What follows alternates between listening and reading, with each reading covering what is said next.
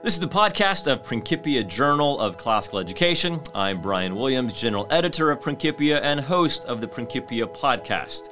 We are recording today from the lovely studios of Classical Academic Press in central Pennsylvania.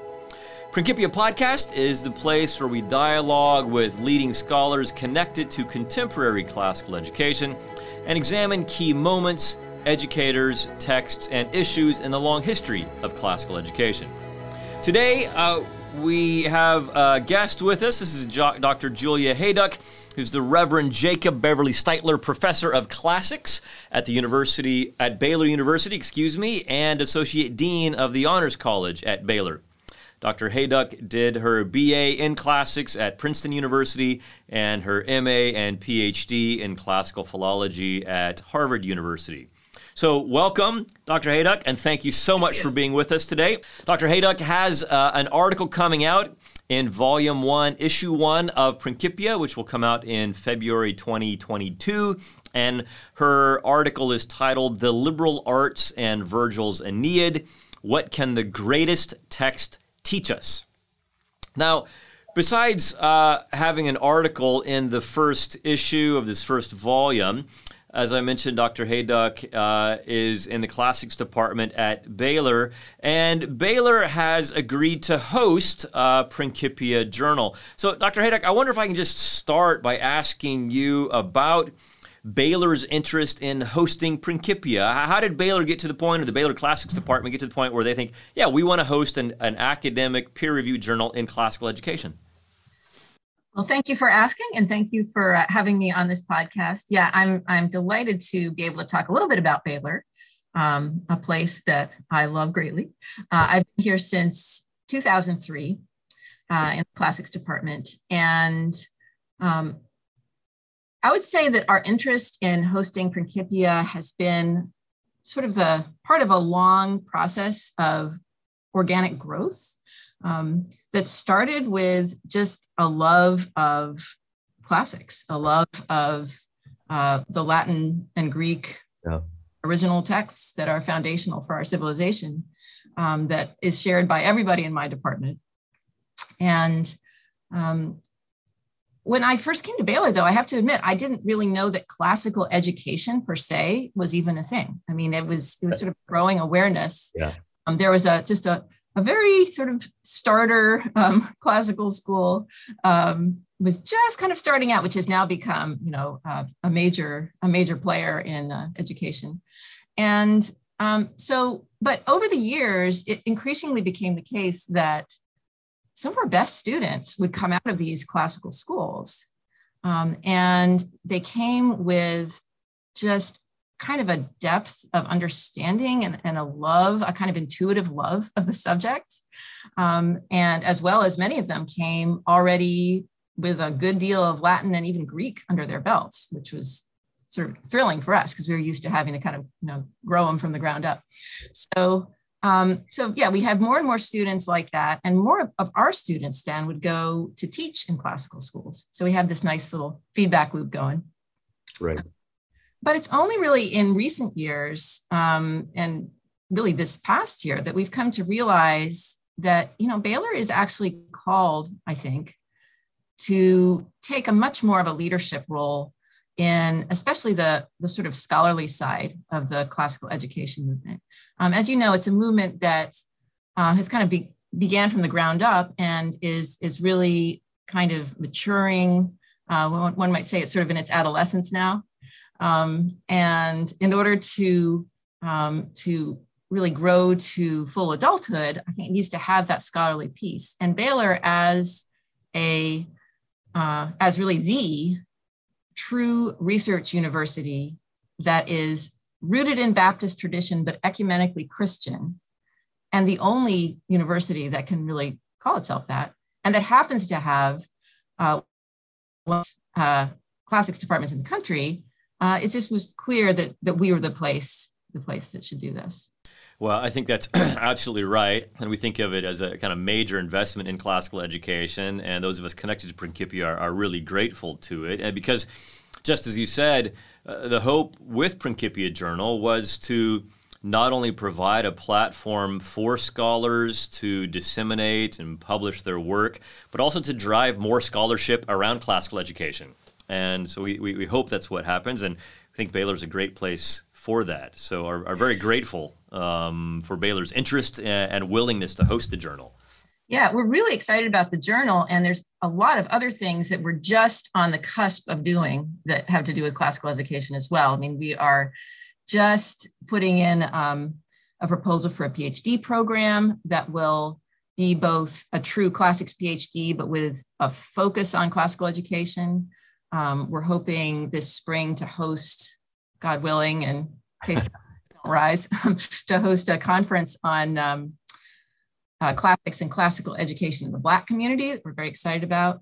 Um, we are working with our colleagues in great texts and philosophy and Baylor Center for School Leadership, really to try to develop, make Baylor kind of a center for classical education.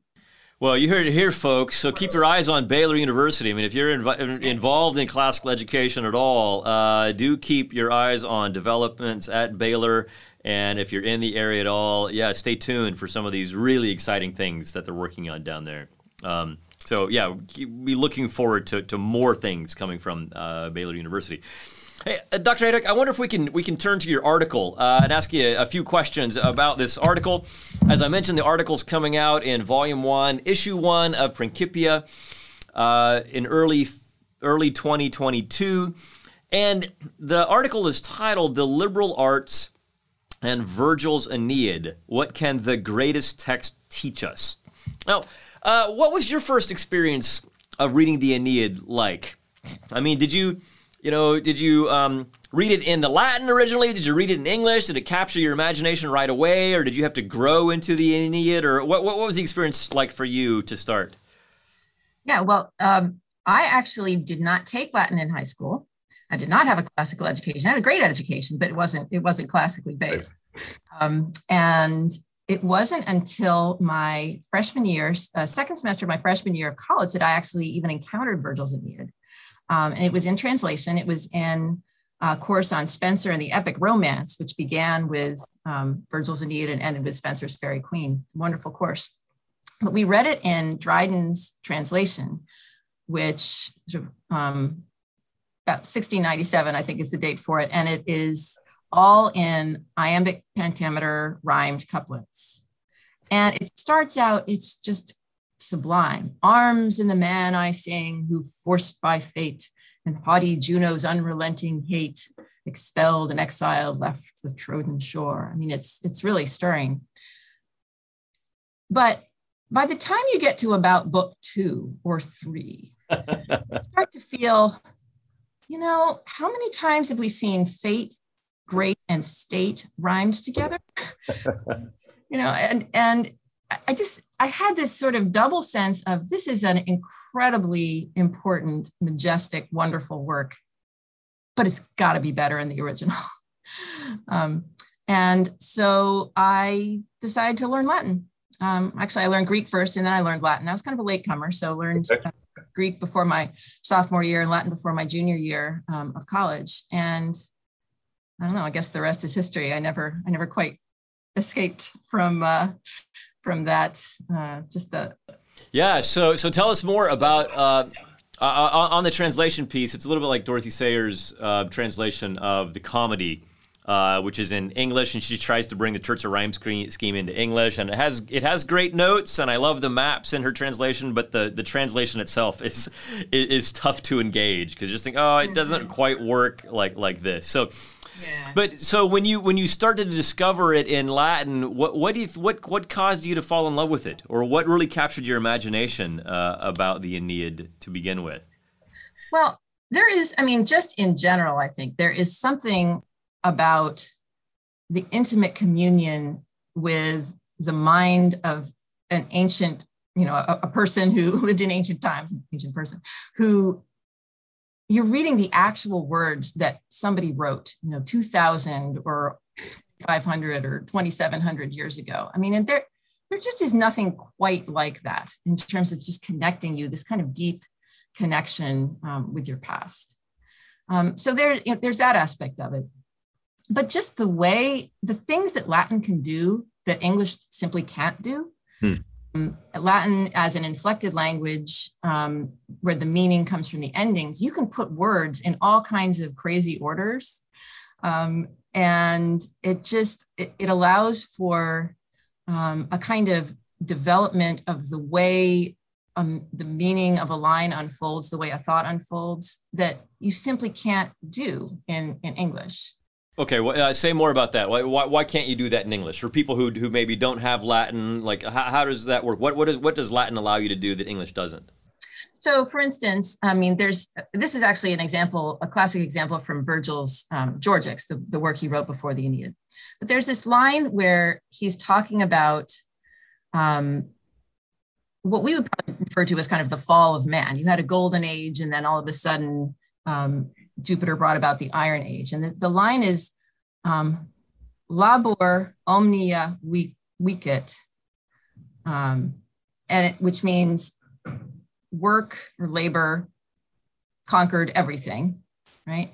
So it seems like this is a just a, a beautiful sort of paean to human um, endurance. And but then the next word is improbus, which means wicked. Mm. So you go from seeing, okay, you start by thinking, okay, you know, work, labor conquered everything. Oh, that's great. And then, oh, wait, wicked. Oh, wait, this isn't actually labor like human labor. This is like toil. So, like, wicked toil took over everything. So, you simultaneously have both the meaning that, you know, kind of work conquers all, this kind of, you know, Protestant work ethic stirring idea. But you then also have the idea that, that kind of toil, like miserable, wicked toil, took over everything and wrecked our happiness. You can do that because of the way you can enjamb the, the adjective improbus. Whereas in English, you can't. You have to you have to put it before the noun. Um, and there are just there are you know thousands of examples of things like that where as the meaning of the line unfolds, you think it's going one way, but then another word suddenly will completely change uh, the meaning of the sentence. That's fascinating. Maybe we can come back to uh, later in the podcast asking you, if, you know, why you think students should take Latin, because uh, a lot of our classical schools do, uh, and I'd, I'd, love to hear you, reflect on that. But let me, can I go to the the, the title of your your your article? The title of your article, "The Liberal Arts in Virgil's Aeneid: What Can the Greatest Text Teach Us?" And calling it the greatest text is quite a claim when it comes after the Iliad, after the Odyssey, you know, before the comedy. So, what, what gives the Aeneid the right to the title, the greatest text? Or what do you mean by the greatest text in your article? Right. And as I clarify, I mean, obviously it's a polemical title, right? Um, as I clarify the article, that doesn't mean it's the best text, but it does mean that I think more than any other text, it represents what we mean by the great text enterprise, the humanities great conversation. By this, I mean that it is unique in that it encompasses basically all of Greek and Latin literature up until it was written. I mean, Virgil was a polymath, mm. um, read everything and took everything seriously and um, so it sort of subsumes the, you know, the, the Iliad, the Odyssey, Greek tragedy, um, Roman epic, as well as all kinds of non-literary intertexts, which is also fascinating about Roman religion and, and other religious traditions, including, as I have recently come to realize, Judaism. Um, but it also is unique, utterly unique, in that, and this is something that we see in um, in Dante, uh, especially actually I, I have a another uh, little video coming out on um, Canto 22 of the Purgatorio for the Dante project, the 100 Days of Dante project, which I think you're involved with as well. I am indeed. Yes, uh, but that is um, where, where Statius, the poet Statius, explains how Virgil was actually the one who, through whom Statius became a Christian. Okay, so this pagan author um, and this is primarily because of Virgil's fourth eclogue, the first work that we know that he wrote, um, which has been described as the messianic eclogue. It talks about the birth of a miraculous child. Um, it's full of imagery, basically from the Hebrew scriptures. Um, and it is, uh, well, I argue to talk about my, my own research just a little bit. Yeah, yes, Virgil was reading the Bible, and yes, he, he got it. And yes, this is really, um, you know, a true prophecy of what a Christian would see as a prophecy of the birth of Christ, right? Now, back uh, in 300 or 200 or 400 AD or whatever, it was not read as, you know, Virgil was reading the Bible and therefore was subsuming Christian prophecy. It was more that he um, was this pagan prophet of Christ who somehow, through God's divine providence, um, became a mouthpiece of, um, of messianic prophecy, of Jewish prophecy of Christ. And so, therefore, Virgil was became this kind of bridge figure between classical antiquity and um, the Christian heritage. Yeah, that, that that's great. In my in my first couple podcasts I've done, uh, they've been on the kind of concept of tradition and how this tradition came together from the three great Mediterranean cultures of the Greeks, the Romans, and the Christians, and and how the early Christians, certainly in North Africa, grappled with how to reconcile pagan texts and pagan authors with the new with the new religious uh, faith of, of, of Christianity. And Virgil, it seems, yeah, for them was certainly a a bridge and a kind of divinely appointed bridge. So, can I ask you to say more about Virgil's reading of Jewish scriptures? Did I hear you say that right? Do we, do we think Virgil was reading the Jewish scriptures, possibly? I think he actually was. And this, this may take us a little far afield, um, but I have an article uh, published a few years ago called um, Was Virgil Reading the Bible? Um, and it's a, a original sin and an astonishing acrostic in Virgil's Orpheus and Eurydice. So it's actually uh, in the Georgics where it talks about um, what I see as sort of a, a, reading of the fall. That is, there's a, a woman who is bitten by a poisonous snake and dies, and then uh, Eurydice, and then her her lover Orpheus goes down to the underworld to fetch her. Um, he of course fails because he looks back at the wrong moment. But there's all kinds of sort of Christian, right. um, of course, Christian Christianity was not uh, not around then, but uh, for later readers anyway, um, this, Orpheus was very much seen as a Christ figure.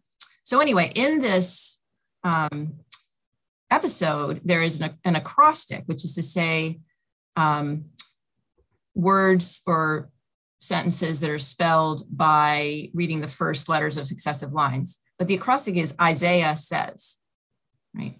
Now, wait, that's the acrostic. The acrostic. That's the acrostic is in this Georgics passage, right? right. Isaiah says. Right. Okay. Okay. So the question is, I mean, I mean, it's undeniable that that acrostic is there. The question is, of course, was it intentional, right? I mean, is this just a random sequence of letters, or did Virgil mean it? Um, and I think he meant it. I think that he was deliberately alluding to um, to Jewish prophetic texts. That's fascinating. Okay, I want I want to go look that up. Uh, that, that, that, that's amazing. Um, so let me let me ask another question uh, about this this this article, which is which is beautifully written, by the way, um, and about about the Aeneid. Uh, you have a, a sentence where you say. The Aeneid was born in a decade of tumultuous transformation, an age poised precariously between the fresh memory of civil war and the hope for lasting peace. What gives the poem its universal pull is partly this precariousness. Um, you know, I mean, the, the poem, ostensibly, though, is also about this, you know, marauding warrior founding an empire. I mean, you know, but what do you mean by the precariousness, and where do you see the precariousness in the poem, and, and why, and why does that give the poem this kind of, yeah, this universal, basic human appeal? Yeah, well, that's actually several questions. That is true. That is several, several. That is true. That is true. Pick one, I suppose. I, I, will. I will first, I guess, begin by commenting when you when you say when the words "marauding warrior." fine to take me to task on that. That's fine. Are very loaded, right? Yes. Um, so, um, you know, is he a marauding warrior or is he a, a conquering hero who's the bearer of civilization? You know, how language is important, right? One of indeed, the reasons indeed. it's it's important to read things in the original because all translation is interpretation. Um, to, I mean, to answer a little bit about the precariousness, though, I mean, it's easy for us in hindsight to look back and see the reign of the Emperor Augustus, which basically, usually the, the date that is associated with his consolidation of power is 31 BC, the date of the Battle of Actium. It's kind of mop up after that. Um, so the Virgil died in 19 BC with the Aeneid unfinished. So he was writing the Aeneid basically in the decade after Actium. Right. Um, it could have gone otherwise, you know? Uh, what could have the, the Battle of Actium or the Aeneid? The Battle of Actium, the war. Um, you know, Augustus came at the end of about a century of civil war. Um, so, you know, there were lots of civil wars, lots of takeovers of power in uh, in Roman history, uh, so much so that I think the Romans really came to see that just as kind of central to their identity. If you think about the founding act of the Roman Empire, it's Romulus killing his brother Remus, right? right. So fratricide is something that is in the Romans' blood. So you have 100 years of civil war, then 10 years of kind of peace, and yet there were, you know, there were some sort of perturbations in that as well. So I guess that's what I'm talking about when I say precariousness. Okay. It's not like, okay, now we've got Augustus, now we've got the Pax Romana, which is going to last for you know, 150 or 200 years or whatever. And so we're all good. Um, I think there was definitely the hope um, of lasting peace, but there was certainly not the certainty of it. And there also was, I mean, the, the Romans had a very uh, dubious relationship with kingship. So they did not like the concept of king. They did not like the word king. Um, they did not, I mean, Augustus refused to call himself a king. He did not accept the title of the new Romulus precisely for that reason. Um, and yet, in fact, he is, even though what he said he was doing was restoring the republic, it was pretty clear to everyone that this was the beginning of the empire. This was right. a new form of government that really does have uh, one leader, um, and then is dynastic, right? So so that's a that's a pretty darn big change, right? And nobody really knew it, in Virgil's day how it was going to turn out. So do you see? Did Virgil then? I mean, are you suggesting that Virgil kind of baked that precariousness into the Aeneid itself? I mean, is is that precariousness of the the that moment in the Roman Empire? Um, is that reflected in the poem? So I think that the Aeneid is very much uh, characterized by the idea of sacrifice, um, which we think of that sort of at a metaphorical level, right? To, to give up something of value for something of greater value. But they also were, this was a society that witnessed and experienced just countless animal sacrifices and uh, some human sacrifices, including some, it is rumored, by the Emperor Augustus himself when he was young, before he was emperor or princeps, as he called himself, right? So it's it was in the nature of sacrifice for the Romans that it was unending. I mean, that you would sacrifice and then you would have to sacrifice again. And if you did anything wrong when you were sacrificing, you would incur a ritual fault that you would then have to have to do another sacrifice in in atonement and you could never quite get it right so there's this sort of idea of of a cycle of sacrifice. And in particular uh, in the aeneid you see many um, instances of the sacrificer the sort of priest or sacrificer figure becoming the one who is himself sacrificed. Okay. So my my take on the aeneid is that that is very much kind of a subtext that's going throughout the poem that it is pointing toward the sacrificial death of Aeneas himself, which will happen outside of the poem. So, insofar as Aeneas is an Augustus figure, um, while Virgil doesn't ever come out and say this, um, I think there is that, that sense of um, kind of lurking violence and sacrificial um, retribution, we could say. Um, so that I mean, this is one of the things that makes the Aeneid such a, a complicated and fascinating poem is that it doesn't just have a clear, um, okay, now good has triumphed over evil. Right. Well, and, and even th- I mean, this is I n- noted this in your in your article itself. You know, Virgil's. If, I mean, it's just the, can I say it like this? Virgil's relationship to an, to Aeneas is kind of complex, too, because I mean, you mean you right? You claim in your article that Aeneas as a husband, a lover, a reader, and a man of piety is, in your language, a disaster. So, right, which, you know, raised the question for me: Why would Virgil write of his hero? Why would Virgil write that way of Aeneas? Why would he? Why would he depict Aeneas as a disaster in all these various areas? I mean, is is that is that Virgil's attempt to enable us uh, who are not uh, heroic Greeks or heroic uh, Romans to, to relate to him? Or w- why does Virgil do that, do you think? Yeah, great question. I think what Virgil offers us more than really any other author that I could name is true moral complexity. Hmm. Um, that, I mean, and this is partly this is the, the kind of the Civil War mentality that you have two people who should be kind of seeing things, seeing eye to eye, right? Who grew up in the same society and ha- are, are observing the same universe and live in the same moral universe. And yet they come to opposite conclusions about, uh, about what is right. I mean, that's that's kind of what civil war is all about. And I think as, as Americans, we are we are living this. I mean, which is one of the reasons why these civil war authors um, like Virgil and Horace, I think are, are so important um, speaking to our time. But when you have this kind of moral complexity, it means that a hero is, just by definition, going to be unheroic in, in certain respects.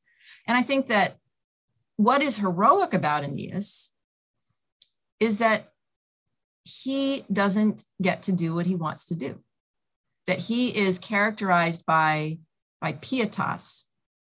Um, and what, what that means, and it's again, it's a, a word that's kind of untranslatable, mm. basically designates the whole kind of dense web of human relationships and responsibilities um, that we as you know as as mature uh, human beings are are enmeshed in i mean to become an adult is is to uh, yeah to kind of develop your your pietas your responsibility to others your sense that you're not just this autonomous free agent who gets to do whatever um, but that you have all these duties and that they conflict with one another right? That you that you the person that you love you can't just enjoy being with that person because that conflicts with some other duty and you're you're constantly trying going to work and getting a job right? yeah yeah. So so, so is, is it, what what what we see in Aeneas, is it the pursuit of one responsibility at the cost of another? Is, is that the, is that some of the conflict? I mean, is that why he fails in different respects because he's he has to pursue one one good, one calling, one mission, and that means he can't pursue others in the same way or to the same degree or something like that? I think that's certainly true, and especially whenever he actually wants to do something, right? I mean, wanted was to be with Dido, he was in love with, right? And and he couldn't. I mean, we talk about, you know, oh, follow your dreams. what Aeneas's dreams tell him is, all right, get up, leave this place where you're happy, go into the unknown and dangerous because all of these people and the fate of the world are depending on you, right? what we mean. Um, and I think that this is why, I mean, when I was younger, I just, I didn't quite get it. Right. I didn't, I didn't, um, I couldn't quite relate to that kind of dilemma. And the older I get, the more I come to, to just read the Aeneid and read and see, oh, wow. Yeah. Well, you call it, you call it a poem of adulthood. And I wanted to ask about that as well, but I think that's what you're getting at right here. It sounds like this is a mm-hmm. poem of adulthood, and I, I don't know about you. I've I've taught texts over the years both to high school students and college students, and at the end thought, oh, you weren't ready for that text. And I wasn't ready for that text yet either when I was 16 or 18, probably. Right. Are are high school and college students ready for the for the Aeneid? The thing is, though, it's also just a great story. yeah, that's true. Story of love and war and passion and monsters and you know just beautiful. I mean, it's in a way I would say it's less. It's certainly less immediately accessible than say the Odyssey, which is just as uh, Robert Fagles described it once, just a ripping good yarn, right? yeah. It, it's it's not. I mean, it's it's weirder and more complicated but it also has those elements. So, I mean, I think it's, um, you know, it's not like we're trying to get them to read Kant or something and relate to it. You know, it's it's a great story. Um, but also, I guess I believe in people will rise to what you ask of them, and they they're certainly not going to rise to um, understanding or relating to the Aeneid if they don't read it.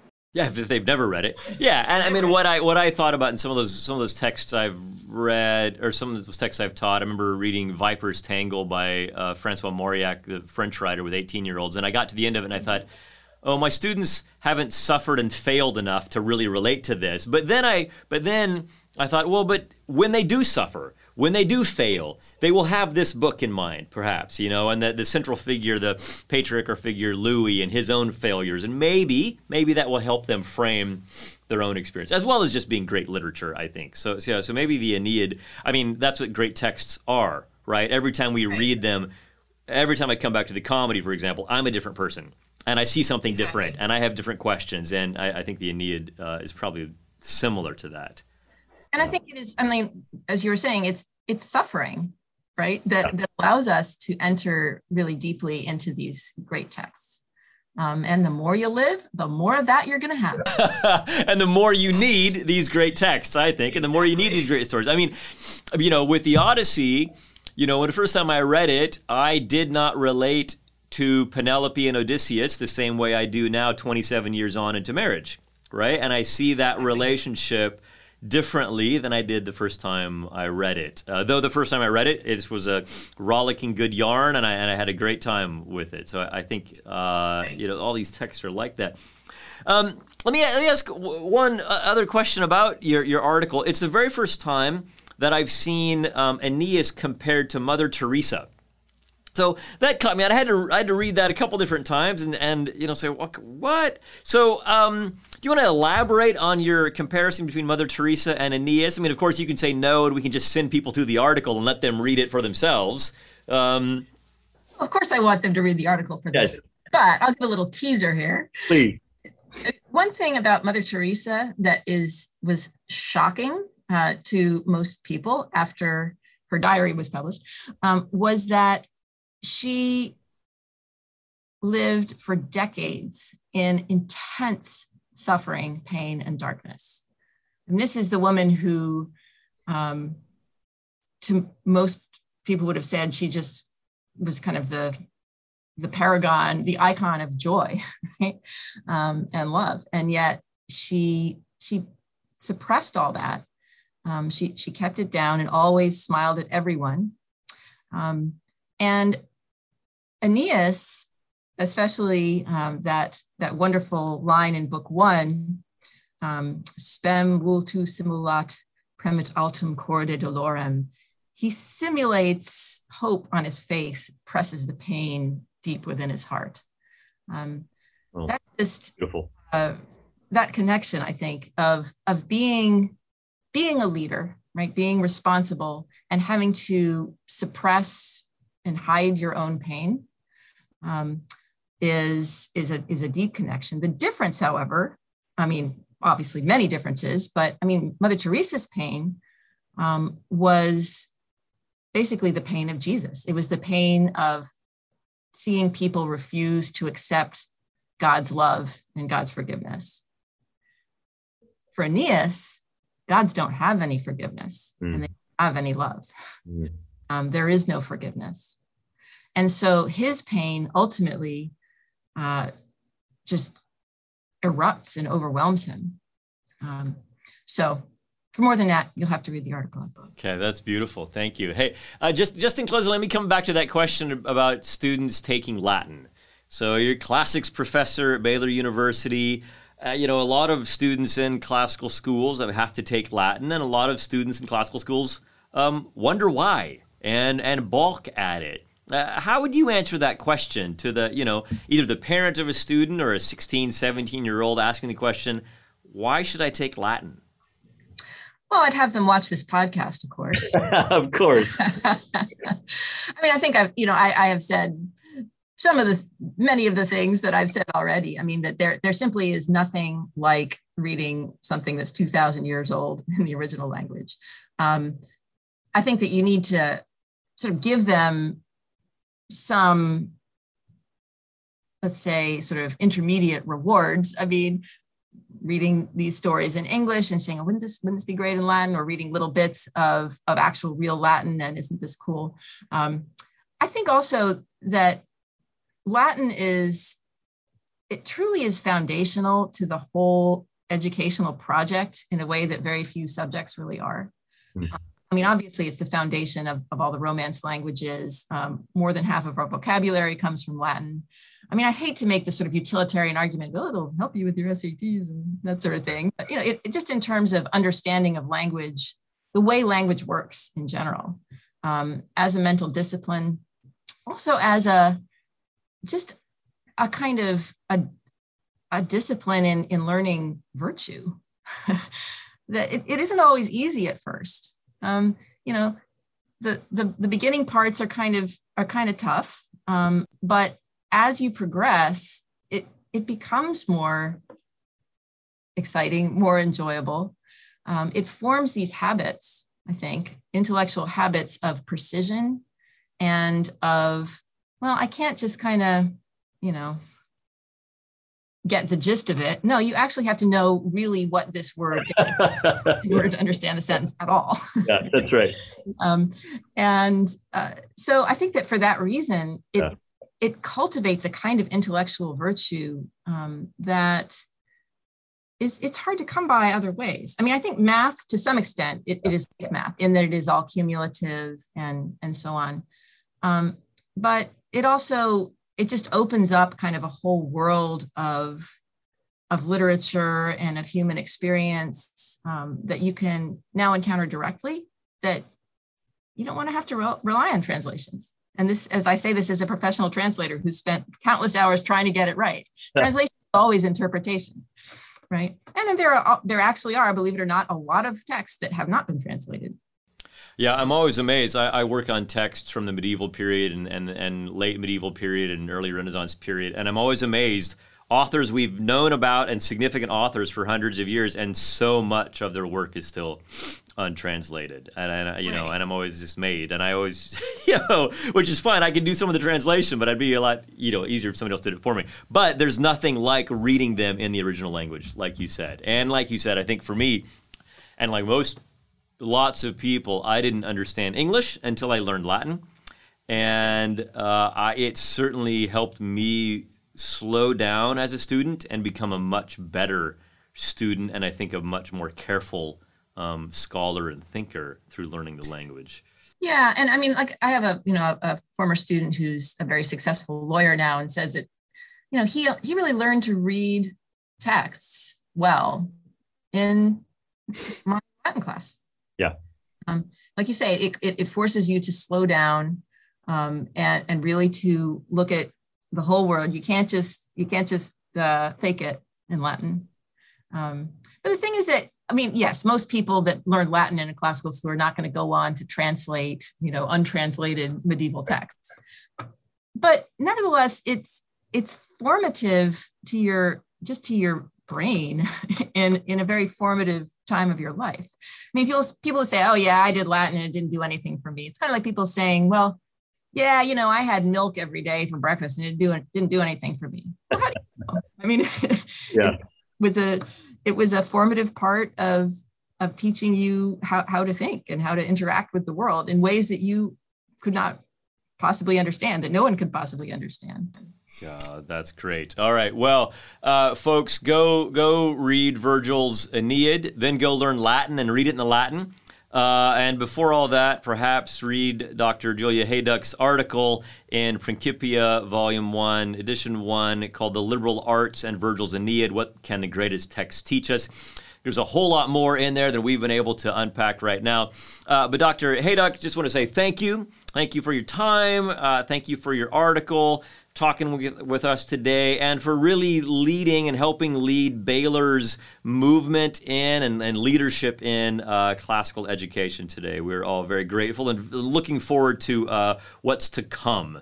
So, uh, for everyone, let me say, um, uh, Dr. Hejduk and I mentioned uh, the Dante Project. If you're interested in following up on that, it's called 100 Days of Dante. You can find uh, it on the website, and there's, a, a uh, a series of 100 lectures coming out soon to celebrate the 100th anniversary of, of Dante's um, death.